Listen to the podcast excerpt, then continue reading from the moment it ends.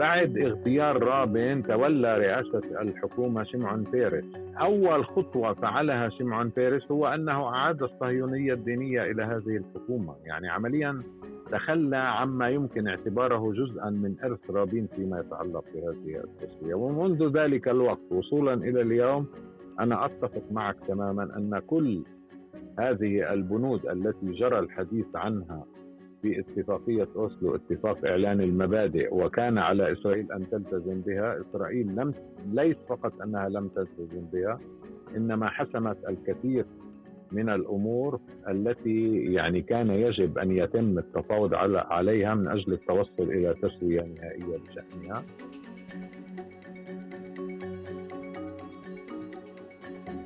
سلام. معكم طارق طه بحلقة جديدة من بودكاست الأسبوع في عرب 48 بهالحلقة بالمحور الأول راح أحكي مع الكاتب والباحث أنطوان شلحت آه، عن مناسبة 30 عام على أوسلو اتفاقية أوسلو. شو هي اتفاقية أوسلو اللي صارت بين إسرائيل ومنظمة التحرير الفلسطينية على شو اتفقوا؟ وين واقف الاتفاقية اليوم؟ آه، كيف الفلسطينيين بشوفوا هذا الاتفاق؟ كيف الإسرائيليين بشوفوه شو كانت أهداف الإسرائيليين؟ شو كانت أهداف السلطة الفلسطينية اليوم؟ وين الموضوع واقف؟ وإحنا كفلسطينيين بالداخل شو موقفنا؟ آه شو محلنا بالإعراب من هذا الاتفاق؟ كله راح نسمع عليه أجوبة من أنطوان. وبالمحور الثاني آه آية زيناتي زميلتي راح تحاور إياد حمدان مدير عام السياحة والآثار في اريحا آه اللي فيها بيحكي عن قرار اليونسكو آه، اللي فيها تم إدراج تل السلطان في أريحة القديمة آه، على لائحة الأماكن الأثرية والثقافية. آه، للحفاظ على إرثها وتاريخها واعتبرها أماكن فلسطينية آه، أصيلة. آه، وإسرائيل كالعادة تحتج تعتبر أن هذه القرارات هي ضرب للشرعية بين إزدواج اليهودية أو إنكار للتاريخ اليهودي في المنطقة أو في المكان. فبدنا نسمع أكثر من إياد عن هاي القضية عن هذا المكان عن تاريخ هذا المكان عن ما يميزه. وعن الارتباط الفلسطيني فيه وعن المزاعم الإسرائيلية بالارتباط بهذا المكان. آه، حوار مهم. آه، كونوا معنا. اللي لسه ما عملنا متابعة على منصات البودكاست المختلفة عملنا آه، ابعثوا لنا مقترحات لحلقات مقبلة. ويلا كونوا معنا.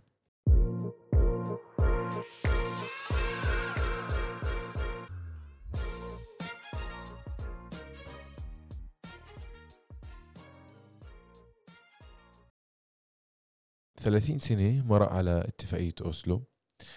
آه، اتفاقية أوسلو لحد قبل كم سنة؟ أنا ما كنتش أعرف شو يعني اتفاقية أوسلو وشو صار فيها؟ وقديش كانت مهمة ومصيرية لتاريخ شعبنا الفلسطيني.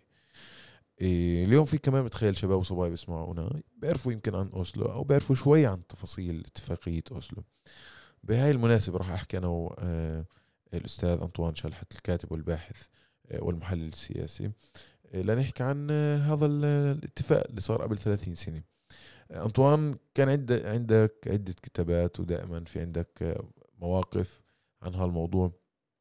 شو اتفاقية أوسلو؟ شو صار فيها؟ بين مين ومين؟ نعم اتفاقية أوسلو اسمها الأصلي إعلان مبادئ. م. تمت بين الحكومة الإسرائيلية في عام 1993 تم توقيعها في 13 أيلول سبتمبر 1993 الحكومة الإسرائيلية كانت برئاسة إسحاق رابين والطرف الثاني كان منظمة التحرير الفلسطينية برئاسة طبعا ياسر عرفات. الاتفاقية هاي تم التوصل إلها بإثر مباحثات سرية. جرت في العاصمة النرويجية أوسلو ولذلك سميت اتفاقية أوسلو بين وفد من منظمة التحرير الفلسطينية ووفد إسرائيلي اللي اختاروا وأشرف عليه في ذلك الحين وزير الخارجية الإسرائيلية شمعون بيرس. ولكن طبعا بضوء أخضر من رئيس الحكومة الإسرائيلية يتحق رابين. طبعا يعني يمكن صفة اتفاقية فيها قدر من المبالغة لأنه هي ما كانتش اتفاقية كانت إعلان مبادئ اللي تعلن فيها الحكومة الإسرائيلية ومنظمة التحرير عن وجود نية حقيقية لتسوية القضية الفلسطينية. بدون الدخول في التفاصيل تركت التفاصيل إلى ما يسمى بمرحلة المفاوضات النهائية. تم الحديث في البداية أنه ستكون هناك تسوية. ستقام سلطة فلسطينية. تكون عبارة عن حكم ذاتي فلسطيني أو أكثر من حكم ذاتي متعارف عليه يعني للفلسطينيين. وأقل من دوله يبدأ نعم وأقل من دوله يبدأ هذا الحكم الذاتي في آه، غزة وأريحا. الحديث كان في البداية في أريحا فقط. طبعا المنظمة التحرير الفلسطينية أصرت على غزة حتى يتم الربط بين منطقتي الضفة الغربية وقطاع غزة لأن منظمة التحرير الفلسطينية تطالب يعني بتسوية القضية الفلسطينية على أساس الانسحاب إلى خطوط 4 حزيران يونيو 67 وإقامة دولة فلسطينية في الضفة الغربية وقطاع غزة إلى جانب دولة إسرائيل تكون القدس الشرقية عاصمة لها. لذلك جرى الربط بين أريحة وغزة وعرف أيضا باتفاق غزة أريحة إذا كنت تذكر أخي طارق. طيب. يعني هذا هو موجز الاتفاق بشكل عام. طبعا يعني الإسرائيليين آه، يعني كثير من المسؤولين الإسرائيليين وأيضا آه، كثير من المسؤولين الفلسطينيين عندما يتحدثون عن اتفاقية أوسلو لا يصفونها بأنها اتفاقية سلام إنما إعلان مبادئ من أجل التوصل إلى اتفاقية تسفر عن إحلال السلام بين الطرفين. طيب أنا بديش هسه أتقدم ب 30 سنة لليوم بدي أظلني بهذيك الفترة. الإسرائيليين ورابين كان بالنسبة له يعني بده هاي العملية عملية التسوية لأنه كان واضح فيها بقول أنا بديش أنا دولة ثنائية القومية اللي بالآخر الدولة صح. اليهودية غير قادرة على إنها تحقق إيه، أهدافها وطموحاتها اليهودية أو الصهيونية. فلذلك إحنا بدنا نعمل هذا الفصل. وهذا نهج اللي متبعه اليسار أساسا لليوم. إنه إحنا بدنا نعطي بين الزواج بدنا نعطي الفلسطينيين حقهم بدولة أو باستقلال عشان يحلوا عنا يعني هاي واحد. واثنين هن بدعوا إنه إحنا اليهودية عندنا قيم أخلاقية فبالتالي ما بدنا نعطي ما بدنا نواصل آه، عملية الاحتلال أو السيطرة. بس فعليا فعليا بهذا الاتفاق كان في تجاهل تام لأنه فعلا السيطره هي للجيش الإسرائيلي ومستمرة ومتواصلة. وفعلا في طموح بتعميق الاستيطان. فيعني في تضارب نعم. هون بين بين شو بيعلنوا وشو بضمروا. وكأنه فشو شو اللي صار بهذيك الفترة؟ صحيح. يعني وما يثبت ما تقوله أخي طارق هو محضر جلسة الحكومة التي تم فيها المصادقة على ما يسمى باتفاقية أوسلو 2 اللي حاولت أن تترجم إعلان المبادئ إلى بنود عينية تتعلق بالتسوية النهائية واللي كشف عنها النقاب في مناسبة مرور 30 عاما على توقيع اتفاق إعلان المبادئ في 1993 قبل عدة أسابيع. في هذا المحضر الجلسي يعني أنت اقتبست من رابين ما تحدث عنه. يعني أنا أستطيع أن أجمل وأقول أنه كان هناك صراع ربما داخل الحكومة الإسرائيلية أو داخل ما يسمى باليسار الصهيوني بين ما يسمى دولة إسرائيل وما يسمى أرض إسرائيل.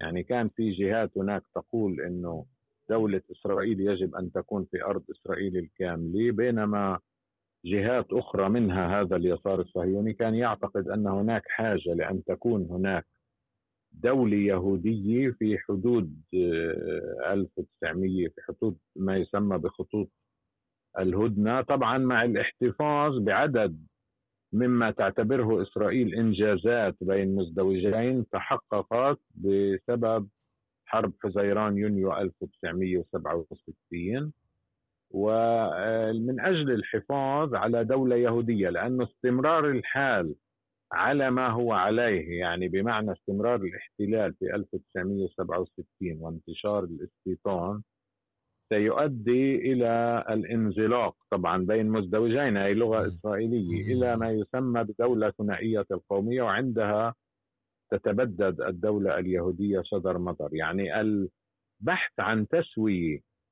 إيه، ربما تمنح الفلسطينيين بعض الحقوق فتات الحقوق لم يكن من منطلق أن هناك قضية فلسطينية عادلة وأن هناك احتلال جائر وأنه يجب تسوية القضية الفلسطينية على أساس الشرعية الدولية إنما كان هو عبارة عن هروب إلى الأمام من خطر أن لا تبقى الدولة اليهودية دولة يهودية بالمعنى الحرفي للكلمة وهذا ما عبر عنه رابن في جلسة الحكومة عندما تحدث عن ضرورة الحفاظ على الدولة اليهودية، الحفاظ على المستوطنات التي أقيمت في أراضي 1967 الحفاظ على أن تبقى القدس موحدة وعاصمة إسرائيلية الأبد الوقوف في وجه حق العودة للاجئين الفلسطينيين. يعني تنكر لكل المبادئ التي إذا تمت تلبيتها يمكن أن تتحقق تسوية عادلة.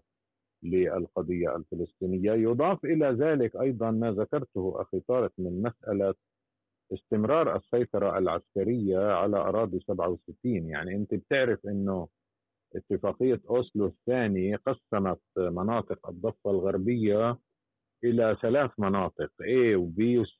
A فيها سلطة مدنية وأمنية للسلطة الفلسطينية B هناك سلطة مدنية للسلطة الفلسطينية وسلطة أمنية للإسرائيلية ومناطق C اللي هي تقريبا ثلثي مساحة الضفة الغربية ما زالت السيطرة المدنية والأمنية فيها تابعة للحكومة الإسرائيلية. وجملة أخيرة فقط حتى لا نطيل على جمهور المستمعين.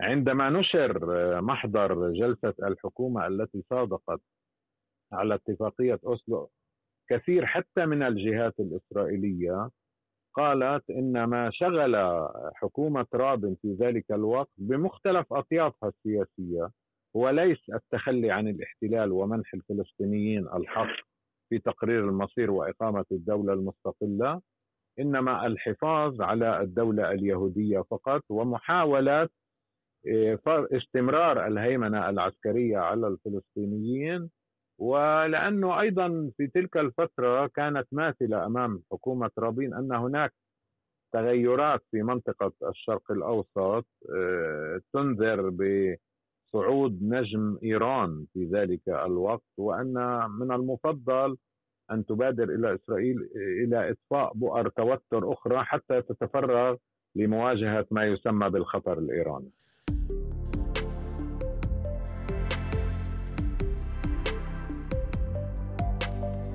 طيب أنطوان عشان قبل ما نتقدم بالوقت بدي أسأل سؤال. السلطة الفلسطينية بماذا التزمت وبماذا تعهدت؟ وهل تقف عند تعهداتها؟ يعني السلطة الفلسطينية في حين التزمت بأن أولا تتخلى عن الميثاق الوطني الفلسطيني يعني بذلك الحين يعني مش السلطة الفلسطينية أكثر القول منظمة, منظمة التحرير. الفلسطيني اعترفت يعني اعترفت بشيء اللي هو بحق إسرائيل في الوجود. عادة يعني مثل هذا الاعتراف لا يلزم فيه القانون الدولي. يعني أنت تعترف بوجود إسرائيل أما مش بحقها في الوجود. ولكن جرى ابتزاز منظمة التحرير وما كان يجب أن تبتز بهذا الشكل أن تعترف بحق إسرائيل في الوجود. لا وجود لذلك في القانون الدولي وفي القرارات يعني العالمية. اثنين التزمت بأن تتخلى عما يوصف بأنه إرهاب يعني المقاومة. طبعا مصطلح الإرهاب هو مصطلح فضفاض هو مصطلح بلا ضباط يعني إسرائيل ممكن أن تعتبر أن آه، الوقوف ضد الاستيطان هو إرهاب. التظاهر ضد الاستيطان هو إرهاب. التزمت بذلك منظمة التحرير الفلسطينية والتزمت طبعا بالكثير من الأشياء الأخرى ربما لعلها أشدها خطرا هو موضوع آه، وجود تنسيق تنسيق أمني يعني بين بين آه، السلطة الفلسطينية والأجهزة الأمنية التابعة لها والجيش الإسرائيلي فيما يتعلق بالحفاظ على أمن إسرائيل واستقرارها كما الحفاظ على أمن السلطة واستقرارها. هذه مسألة شديدة الخطورة. وما زالت تلقي بظلالها على أيامنا هذه في كل ما يتعلق بمقاومة الاحتلال والاستيطان. طيب انطوان طبعا نعم تفضل. إذا بدنا نقفز ثلاث عقود من الف من 93 لل 2023 بدنا نطلع إنه إسرائيل مش بس ما التزمتش بتعهداتها عمقت الاستيطان نعم. بنسبة 1000% نعم. مما كان عليه ب 93 لليوم والحدود أصلا حسمت موضوعها بخصوص العاصمة والعاصمة الموحدة والقدس نعم. بخصوص اللاجئين من يعني كل رئيس حكومة متعاقبة من 2009 2008 حتى من 2000 لليوم موضوع اللاجئين هذا مش مش على ال... يعني اللاجئين الفلسطينيين وعودتهم. هذا مش أصلا بالنقاش هذا مفهوم ضمنا بالنسبة للإسرائيليين مش على الأجندة نعم على الأجندة شيء. فكل القضايا أو العناوين العريضة من المبادئ اللي تم الاتفاق عليها لا نقاشها لاحقا أو الحسم فيها إسرائيل حسمتها من ناحيتها. لكن السلطة الفلسطينية أنا بشوف إنه يعني بعدها مش حاسم الموضوع بإنه الإسرائيليين فيش مجال إنه تتناقش معهم أو تعمل معهم حوار بهذا المجال أصلا لأنه حسموا من عندهم. وين واقف الأمور نعم. يعني؟ يعني طلع هو الصحيح إنه أنا بعتقد إنه أوسلو آه، انتهى بعد اغتيال رابن يعني أنت بتذكر طارق إنه ب 5 تشرين الثاني 1995 اغتيل إسحاق رابين وبعد ذلك أنا برأيي إنه في تلك الفترة كانت بداية نهاية اتفاقية أوسلو لأنه في هناك محللين إسرائيليين يجتهدون ويقولون ذلك. إنه رابن كان يسعى لتسوية، الآن إلى أين كان سيصل بهذه التسوية؟ هذا سؤال مفتوح ولا يمكن الإجابة عليه. لأنه قبل وفاته ألقى خطاب اللي وضع فيه خطوط حمر للموقف الإسرائيلي هي نفس الخطوط الحمر اللي تمسك بها كل رؤساء الحكومة الذين أتوا بعد رابن بمن في ذلك بنيامين نتنياهو. أضافوا إليها ربما بنودا أخرى ولكن البنود التي تتمسك بها إسرائيل فيما يتعلق بتسويه القضية الفلسطينية هي البنود التي تمسك بها رابن واعلن وأعلنها آه، تجاه الفلسطينيين.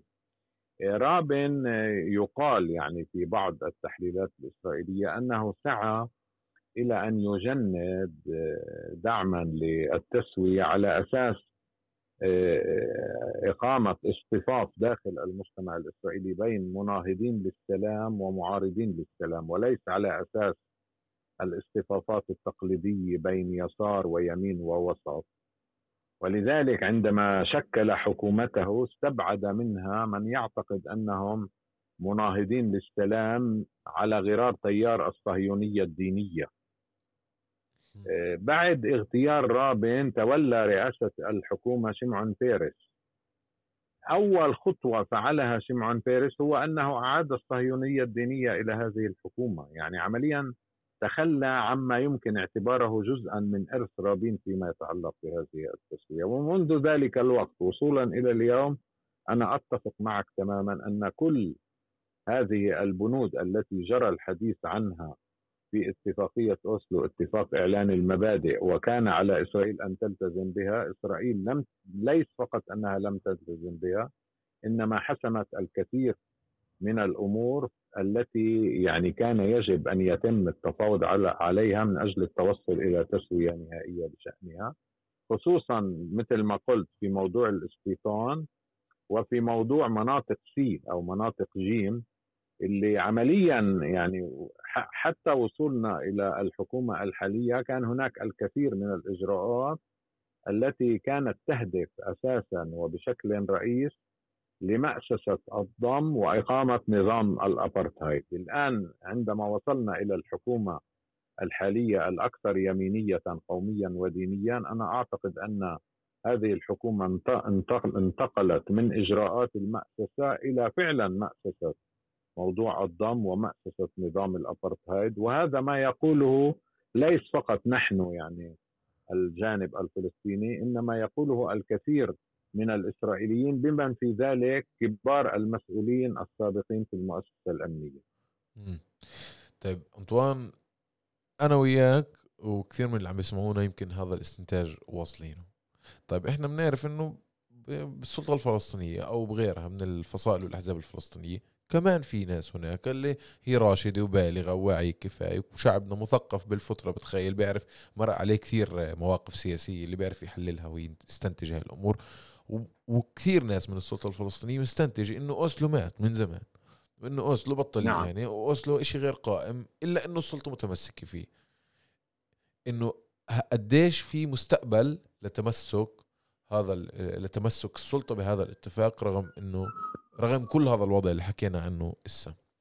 يعني قديش بعد ممكن تتمسك فيه وما تطعن فيه لهذا الاتفاق السلطة الفلسطينية بشكلها الحالي أو بشكلها المرتقب المجهول.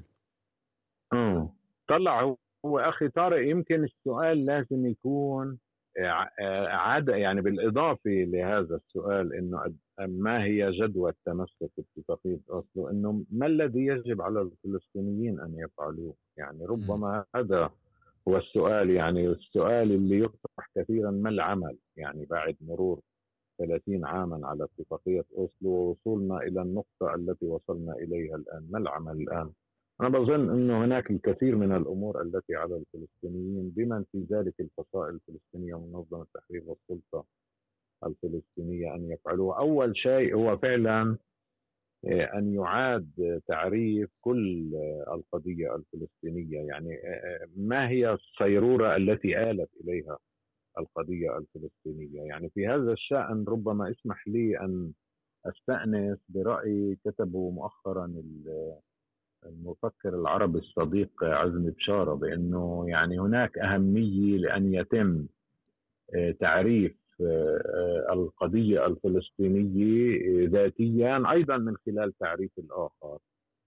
وفي قراءته هي قضية استعمارية غير محلولة بل هي آخر قضية من هذا النوع في العالم. وأصبحت تتجلى الآن على شكل نظام فصل عنصري اللي سميناه أبرتهايد. آه، طبعا ونوه بأن رمزية القضية بالنسبة إلى العرب وشعوب العالم الثالث نابع من كونها قضية استعمارية. بناء يعني على مثل هذا التعريف قضية فلسطين هي قضية تحرر من واقع الاحتلال والشتات والتمييز العنصري في آن والتحرر أيضا من واقع التصدي الفلسطيني. وبرأيي المطلوب حاليا أكثر شيء هو صوغ استراتيجية التحرر وأهدافه وليس اقتراحات حلول سياسية. يعني والخصم الرئيسي في هذا الشأن هو نظام الأبرتهايد في فلسطين. يعني هذا ما يجب بخطوط عريضة ربما آه، أن يقوم به الفلسطينيون في الفترة الحالية عند مراجعة التجربة التي مرت منذ توقيع اتفاقية أوسلو وصولا إلى اليوم وما آلت إليه هذه الاتفاقية من صيرورة كما ذكرت في بداية إجابتي عن سؤالك هذا. طيب أنطوان سؤال أخير. إيه، إحنا الفلسطينيين بالداخل أنا أنا من الجيل اللي ولد ما بعد أوسلو. إيه، إسرائيل نعم. حاولت تعتبر الفلسطينيين اللي بالداخل تعمل لهم عزل عن امتدادهم الفلسطيني بالضفة وبغزة وبالشتات وحاولت تعملنا إسرائيليين بمرحلة معينة إيه، واضح إنه يعني أنا أنا برأيي بستنتج إنه في فشل لمحاولة أسرلة الفلسطينيين بالداخل بكل مناسبة وطنية بيثبتوا امتدادهم وكمالهم لباقي أبناء شعبهم بقضاياهم المشتركة والى اخره لكن على المستوى الفلسطيني من ناحية سلطة من الضفة من غزة. قديش كان سهل عليهم إنه يكونوا الفلسطينيين شأن إسرائيلي داخلي في حين إنه إحنا لا إحنا شأن فلسطيني فلسطيني لكن إسرائيل هي اللي إجت نعم. بالنص. إحنا بعديه 30 سنة هذول اليوم شو قديش إحنا مندمجين مع فكرة إنه إحنا شأن إسرائيلي داخلي ومش شأن فلسطيني مش شأن السلطة الفلسطينية ومش شأن الفصائل والأحزاب الفلسطينية؟ يعني انت ذكرت إنه آه، إسرائيل يعني تجاهلت الفلسطينيين في هنا في الداخل. يعني أنا بدي بدي أضيف إنه أيضا آه، منظمة التحرير تجاهلتنا.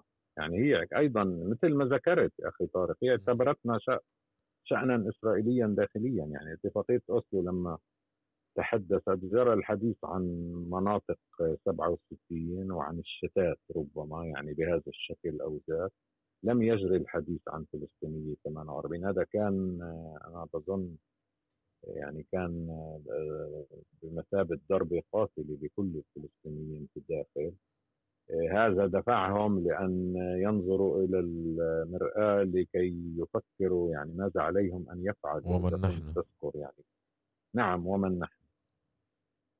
طبعا آه، هذا الأمر آه، كان كان من الطبيعي أن يصير إلى فشل لأنه مثل ما بتعرف أنت إنه إسرائيل تعتبر نفسها دولة يهودية فكل من هو غير يهودي وليس إسرائيليا. أصلا لا وجود حتى لهوية إسرائيلية يعني باعتراف حتى المحكمة العليا تقول لا يوجد لا توجد هوية إسرائيلية. الهوية الإسرائيلية هي هوية يهودية. يعني الإسرائيلي هو فقط اليهودي كل من هو غير يهودي وليس إسرائيلي. فكان فعلا كان شيء يعني محزن.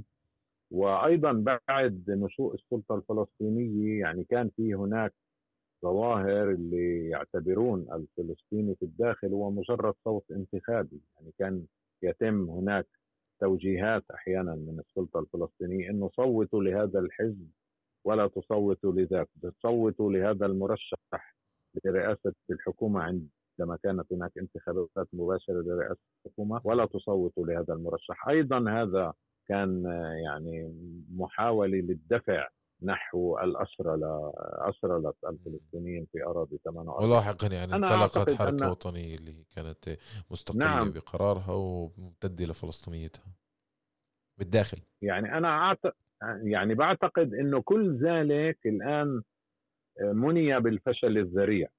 يعني حتى بفترة الحكومة الإسرائيلية السابقة عندما حاول فصيل سياسي أيضا هنا في الداخل أن يتعامل معنا كأننا يعني شأن إسرائيلي داخلي وأن يدخل إلى الحكومة وأن يتجاهل علاقتنا البنيوية بالقضية الفلسطينية لأنه نحن علاقتنا بإسرائيلية ليست علاقة أكثرية بأقلية. يعني لو لم تكن هناك قضية فلسطينية وقضية لاجئين لما كانت هناك قضية أكثرية وأقلية؟ نحن جزء من القضية الفلسطينية وبسبب القضية الفلسطينية هناك قضية تمييز عنصري. ويجب أن نتعامل مع التمييز العنصري ليس فقط على أساس مدني إنما على أساس أن منطلق هذا التمييز العنصري هو المنطلق القومي. أنا بعتقد أنه يعني هناك زيادة في الوعي حتى لدى الأجيال الشابة بأننا جزء من القضية الفلسطينية وبأنه لم يكن هناك حل لقضايانا سواء المدنية أو القومية إلا من خلال الحل الشامل للقضية الفلسطينية. الآن ما هو شكل الحل السياسي هذا موضوع للجدل يعني. صحيح. أما على مستوى المشروع الوطني نحن جزء من القضية الفلسطينية وأعتقد أن أكثر ما تكرس في السنوات الأخيرة وهذا إذا لم تخن الذاكرة انطلق من عندنا هو شعار وحدة الساحات إنه يعني في ساحات فلسطينية متعددة ولكن عند مقاومة مشروع دولة الاحتلال هناك وحدة لهذه الساحات لأن كل ساحة من هذه الساحات هي جزء لا يتجزأ من القضية الفلسطينية العامة. أنطوان شلحت شكرا جزيلا على هذا الحوار القيم والمثري. واللي مهم دائما نحكي قديش آه، بهاي المناسبات آه، قديش هاي الأحداث لازم نحكي عنها أكثر ونعرف حالنا مين ونعرف كيف الإسرائيلي بفكر كيف بفكر يعمل لك يعمل لك اعداد لخطط آه، أو بيحاول ينصب لك كمائن اللي أنت توقع فيها وبيعملها يعني هاي كمائن أبدية فمش راح تعرف تطلع منها. فهاي التاريخ بنتعلم منه. فشكرا يا أنطوان. شكرا أخي طارق تحياتي لك. يعطيك العافية.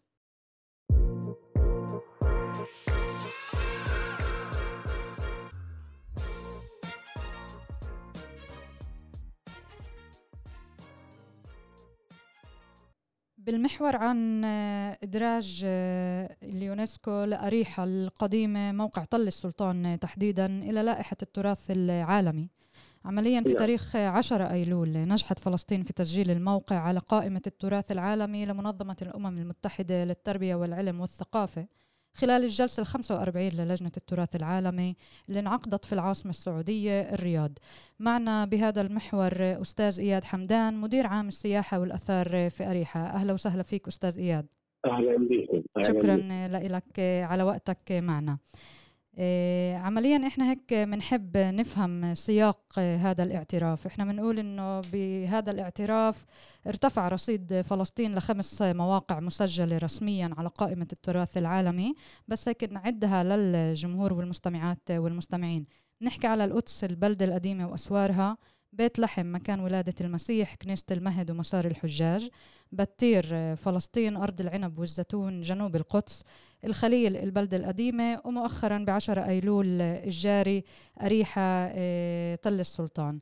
خلينا بداية هيك نعرف منك عن هذا المكان معلومات عنه شو هو أهميته بفلسطين؟ أول شيء أهلا وسهلا فيكم. تل السلطان أول شيء اصحح تفضل. تسجل ب 17 أيلول. آه أوكي. آه، مش ب 10 وهذا موقع تل السلطان هو أحد المواقع الأثرية اللي بقع في مدينة اريحه آه، ثلاثة كيلو متر شمال أريحة آه، حوالي 10 كيلو متر شمال البحر الميت. هو عبارة عن موقع أثري يحتوي عدد من الفترات التاريخية. من العصور الحجرية الحديثة إلى العصور الحالية. نعم. وأهميته بفلسطين؟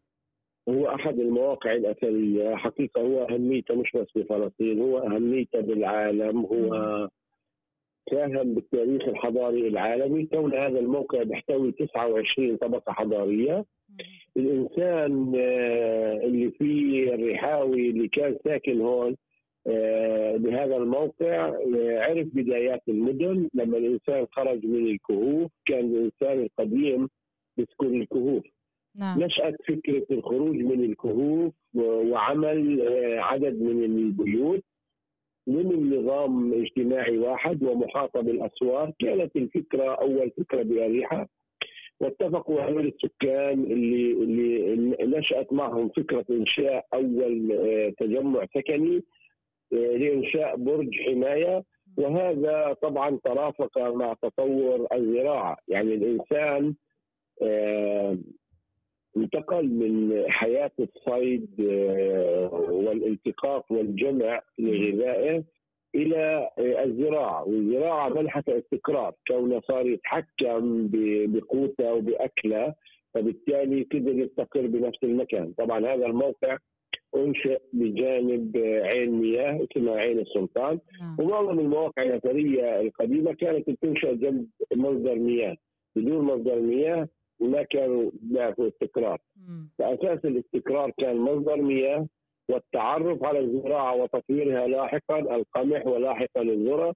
بالتالي هذا الإنسان استقر قدر يبني عدد من البيوت ضمن نظام اجتماعي واحد ونظام حكم واحد وأحاط هذه البيوت بأسوار. وطبعا هذه البيوت كانت في البداية بيوت شبه بيضاوية ومن ثم تطورت لاحقا في العصر الحجري الحديث الفخاري. إلى آه، بيوت آه، شبه مستطيلة يعني تطورت أنماط العمارة في هذا. الموقع هذا الموقع آه، أسهم بشكل كبير بالحضارة العالمية كون هذا آه، الموقع آه، زي ما حكيت عرف تطور للزراعة. وأيضا والأهم آه، من ذلك هو أنه يعتبر أقدم المستوطنات الزراعية المحصنه والمسوره على مستوى العالم. جميل جميل جدا. أنا كمان كيف فهمت أستاذ إياد إنه يعني تل السلطان يعتبر أقدم من أهرامات مصر؟ هل هذا صحيح؟ اهرامات مثلا انت بتحكي عن حوالي 2500 قبل الميلاد كان السلطان بتحكي عن 8000 قبل الميلاد بينهم 5000 سنة. مم. واو. سنة ولا جميل سنتين ولا 50 5000 سنة. أصلا أقدم المدن اللي عرفت الأسوار بعد أسوار أريحة عرفتها ب 4000 سنة. ففينا نشوف الفجوة الحضارية والبعد ما بين إنشاء الأسوار حول أريحة القديمة ومن ثم انشائها حول المدن. وبالمناسبة بترشيح هذا الملف هذا الملف يختلف عن باقي الملفات آه، للمواقع الفلسطينية الأخرى القدس اللي آه، اللي أدرجت أيام الوجود الأردني بفلسطين. ومن ثم بيت لحم وبكير غرب بيت لحم كرون من العنب والزيتون وآخرها الخليل بالعام 2016 جميع هذه المواقع أدرجت تحت مسمى أو تحت بند طوارئ أو أنها. معرضة للخطر. لكن بمعنى أن الجسم الاستشاري للجنة التراث العالمي اللي هو- الجسم الفني هو اللي بيقرر فنيا لأي ملف ترشح أو لا لم يوصي بمواقع القدس ولا بموقع بيت لحم ولا بكير ولا الخليل. آه، فلذلك صنفت كمواقع تراث عالمي مهددة بالخطر لكن موقع تل السلطان صنف آه، بتوصية فنية من منظمه الإيكوموس وهو الجسم الاستشاري للجنة التراث العالمي. ومنظمة الإيكوموس أوصت بضرورة تسجيل هذا الموقع كونه موقع آه، تراث عالمي إنساني. عرف فيه الإنسان الفلسطيني تسعة أو الإنسان القديم خلينا نقول نعم. 29 طبقة آه، حضاريه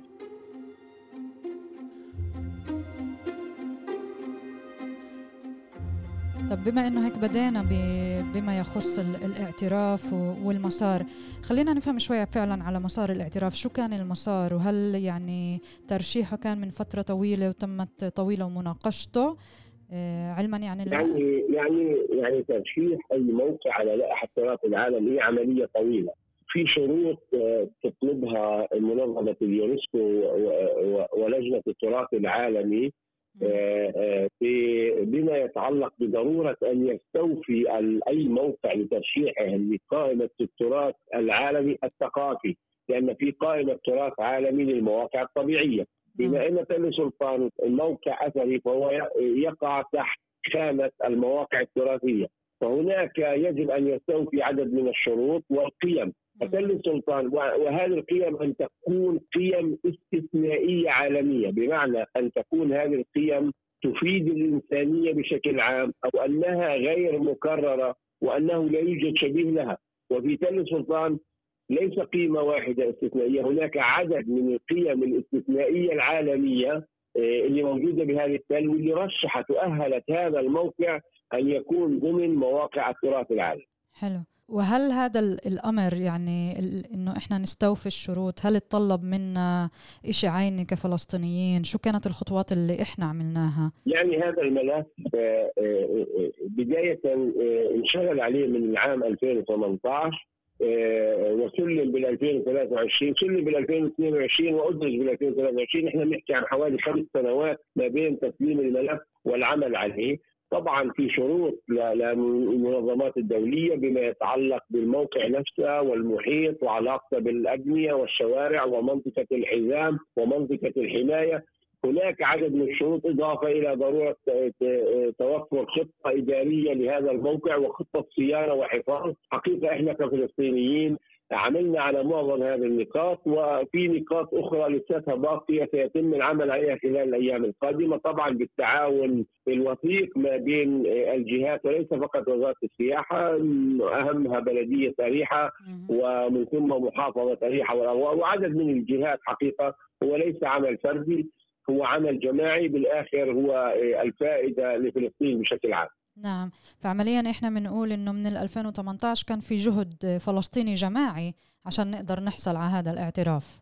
صحيح. هو من عام 2018 آه، كانت البداية بالعمل على هذا الملف وتم استضافة عدد من الخبراء الدوليين من منظمة الإيكوموس.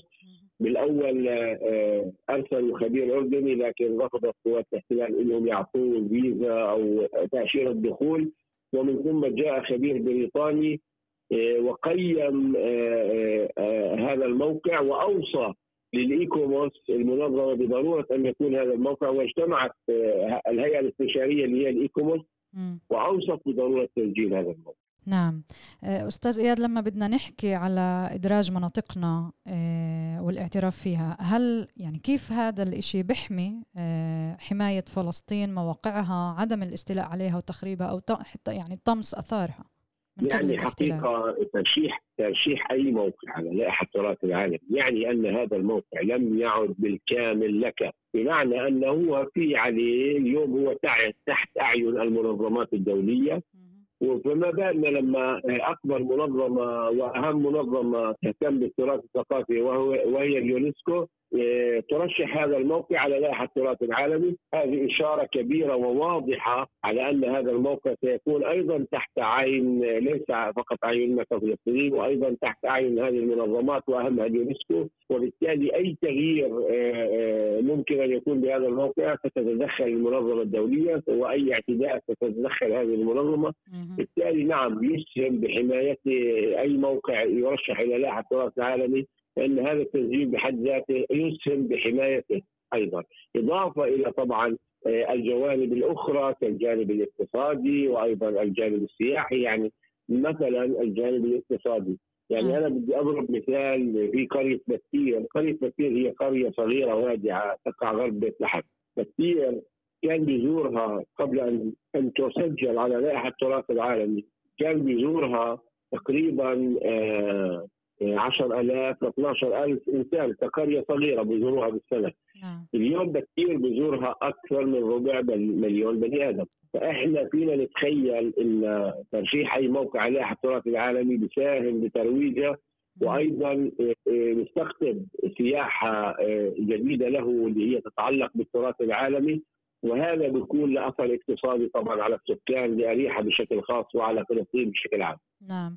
يعني أنتم هلأ بتتوقعوا إنه يكون أكثر وفود آه، سياحة أكبر ال- الموقع عمليا طبعاً. ينكشف أكثر إيه طبعا يعني إن شاء الله يعني نتأمل ذلك. يعني شوفي حركة السياحة بالآخر مرت بالبلاد بحركة صعبة بكورونا. صحيح. آه، صابها شلل يعني على مستوى كل العالم مش بس عندنا.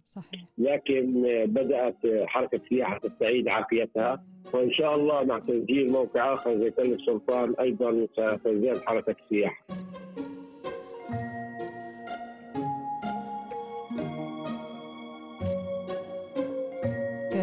أستاذ إياد بدي شوي هيك نحكي على محاولة آه، إسرائيل لعرقله آه، هذا المسار. يعني إحنا بنعرف إنه بعد الاعتراف تم تفعيل ضغوطات من قبل إسرائيل لتغيير القرار. كيف أنتم لمستوا هاي المحاولات لعرقلة المسار أو الاعتراف؟ يعني يعني شوف بصراحة بصراحة يعني خلينا نحكي الأمور بمسميات. نعم. يعني آه، أول شيء ما كان مستغرب على الاحتلال الإسرائيلي انه ينفتح بالعكس الغريب كان لو لو إنهم ما أخذوا موقف يعني وقتها كان إحنا مم. لكن آه، يعني ومش بس بما يتعلق بالمواقع الأثرية. بكل شيء الاحتلال بيزاحمنا بيزاحمنا على كل متر أرض. بيزاحمنا على بناء بيجي بهدها بيزاحمنا على زراعة على شجرة بيجي بيقتلعها فما ما راح يتركك ع- ترشح موقع أثري. أنت بتزرع زيتونة مرات بيجي بيخلعها بيت بيجي بهدها بقول لك مرخص وغير مرخص يقع في منطقة ومش عارف إيش هو بيزاحمنا على كل قطعة أرض في هذا البلد. فبالطبيعي إنه يزاحمك على ترشيح أي موقع تحت حجج واهية، الاسرائيلي طبعا لم يترك وسيلة إلا ضغط عليها تحت حجج واهية، يعني إذا تسأليهم بقول لك لأن هذه ليس لها علاقة بالتاريخ اليهودي، طيب ترشيح بيت لحم ليش اعترضتوا عليه؟ وكنت الدنيا وقعتوها؟ لأنه هو بالآخر أي موقع فيه لك استقلالية وفيه لك رأي هم سيعترضون عليه لأن هذه إشارات استقلال. هم ما بدهم إياك تستقل هم بدهم يظلوا يلحقوك على كل صغيره وكبيرة على المي بده يلحقوك على الشجر بده يلحقوك على الأرض بده يلحقوك على بيتك بده يلحقوك. وعلى مواقعك الأثرية بده ينزعوك ملكيتها وتاريخها. نعم. نعم. وايش كانت يعني حججهم؟ كانت إنه هذا المكان ما له علاقة لإشي يهودي توراتي هاي كانت واحدة من الحجاج؟ يعني هم كانوا إنه هي الروايه غير كاملة ومنها الحكي. فهمت. وهل كان في ب... يعني هل كان باعترافات سابقة؟ أنت هلا بالض- بالضبط ذكرت كنيسة المهد بيت لحم. هل باعترافات نعم، سابقة يعني شهدنا نفس الضغوطات؟ إلى إلى خيم نرجع للتاريخ بالعام 2012 لما ترشحت بيت لحم شوفي الهجمة اللي اللي اللي, اللي قام فيها الاحتلال والضغط اللي ضغط على المنظمة الدولية وعلى لجنة التراث العالمي مم. ضغط بشكل كبير عليها إن لا لا تسجل طيب شو دخلك؟ نعم هو شو المشكلة؟ طيب اليوم بتل السلطان بتقول تراث يهودي طيب وبتير قرية صغيرة غرب لحم شو دخلك؟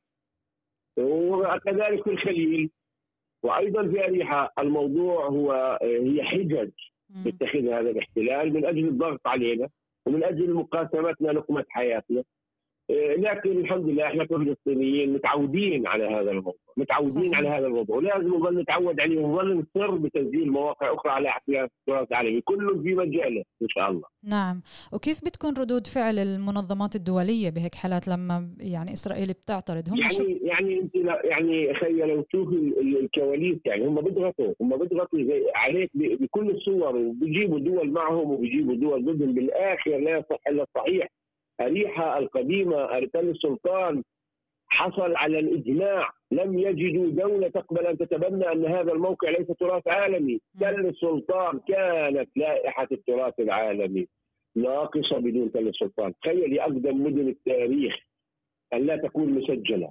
نعم. طبعا هم حاولوا حاولوا لكن يعني بينوا بشكل مضحك. يعني ليش بدك ليش أنتم معترضين؟ إيه ما هو عشان وما هو عشان. لك إحنا سجلناه عشان هو إلى علشان هذا أول مدينة في العالم. لا تكون لي بك يهودية ولا بك مسيحية ولا بك إسلام. لا لم يكن هناك ديانات. نعم. يحكي عن عشر آلاف سنة. شو معترض ليش معترض حضرتك؟ لا ما هو ما هو ما هو, ما هو خلص هو هو ما بده أي شغلة. طب أنا هذا التل مرشحة كمدينة بالعصر الحجري الحديث. عشر آلاف سنة قبل الميلاد. لم تكن الأديان ولا دين كان ولا لم تكن الأديان كلها. نعم وليش بتدخل فيها؟ ليش أنت معترض عليها؟ لأن بالآخر يا خيتي هو ما بدها بالاخر ما بدها أي شيء له علاقة باستقلاليتها طبعا وإذا بدنا نحكي على ترجمة قرار يعني زي هذا باعتراف دولي بأحقية الشعب الفلسطيني على هذا على هذه الأرض هل بنعتبر ذلك كأداة نضالية وإحنا بنسعى لتقويتها؟ طبعا طبعا طبعا طبعا يعني إحنا تخيلي إن إن, إن أكبر منظمة دولية آه، زي اليونسكو تعنى بالتراث الثقافي. آه، بتقول لك إن هذا الموقع هو فلسطيني يقع في أريحة، أين أريحة؟ مدينة تقع في فلسطين، هذا موقع تراث عالمي، نعم. هذا موقع يؤكد على جذورنا بهذه الأرض، على تاريخنا بهذه الأرض، على هاي الأرض لاصحابها. لما أنت تيجي تشوف الإنسان الرحاوي قبل عشر آلاف سنة فكر يعمل بناء مستطيل فكر يعمل آه، غرف فكر يعمل آه، آه، فكر يعمل بدايات زراعة فكر يدجن الحيوانات. في حيوانات ما زبطت يدجنها بس في حيوانات دجنها. نعم.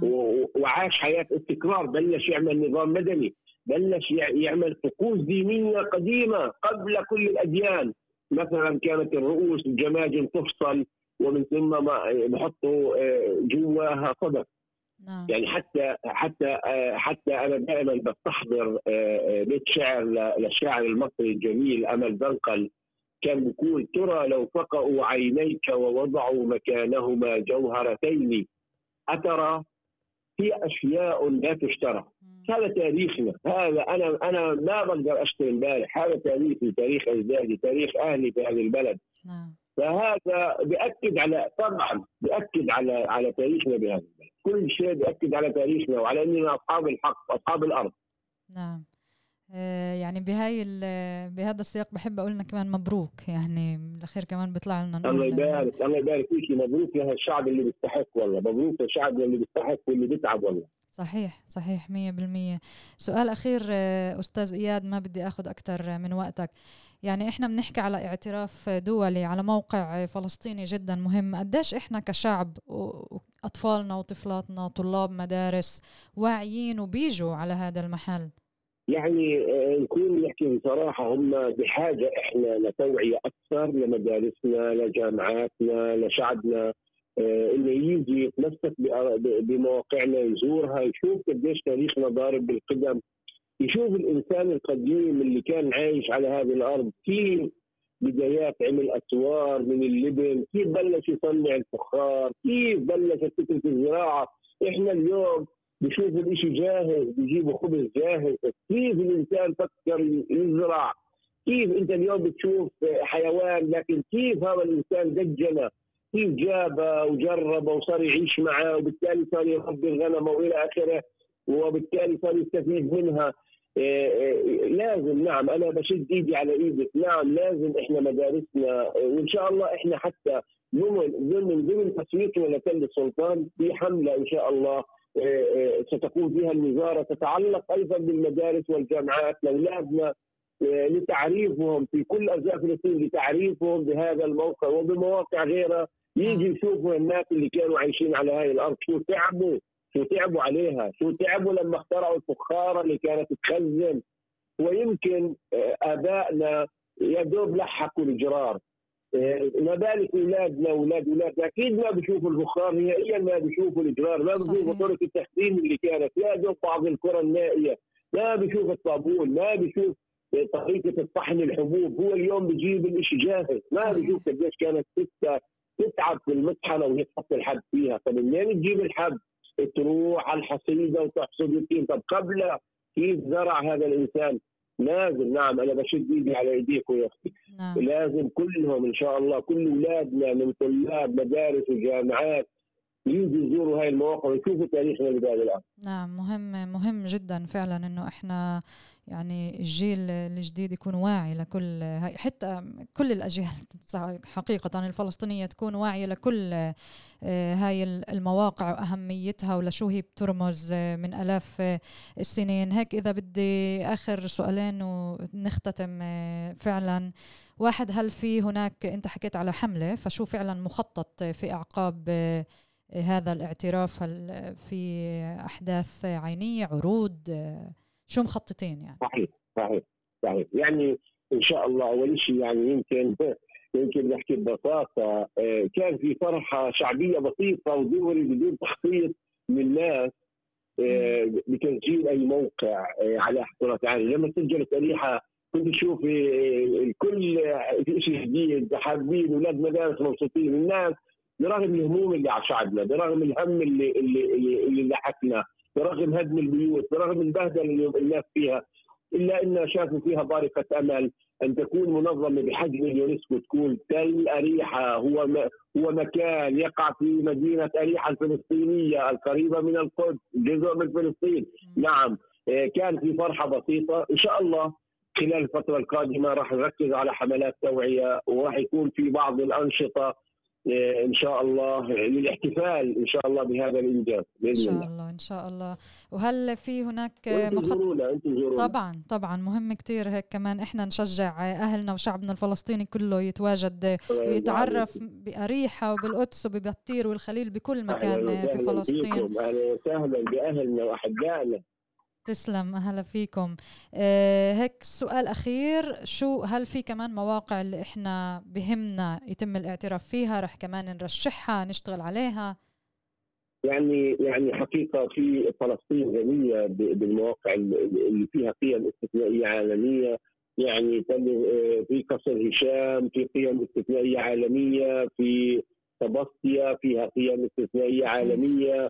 في البلدة القديمة في برقين في آه، الهيد الدهون في نابلس في آه، جنوب بيت لحم. في كثير عندنا مواقع مؤهلة أن ترشح على لائحة التراث العالمي بحاجة لعمل وجود جماعي مننا إن شاء الله. إن شاء الله إن شاء الله. بنبارك كل الجهود يعطيكم ألف عافية وألف ألف مبروك لفلسطين ولشعبها. الله يبارك فيكم الله يبارك فيكم. الله يخليك. شكرا كثير يعطيك ألف عافية.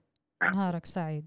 سلامات. إذا كنا بالمحور اللي بيحكي على إدراج واعتراف اليونسكو لأريحة القديمة منطقة وموقع تل السلطان تحديدا للائحة التراث العالمي. بنحكي على أنه يعود بناء تل السلطان لأكثر من 8000 عام ويعتبر أقدم من أهرامات مصر في وادي الأردن في الضفة الغربية. بقع الموقع على بعد 10 كيلومترات لشمال الشمال من البحر الميت و2 كيلومتر شمال مدينة أريحة. بارك طبعا لهذا الاعتراف ونأمل للمزيد. شكرا كثير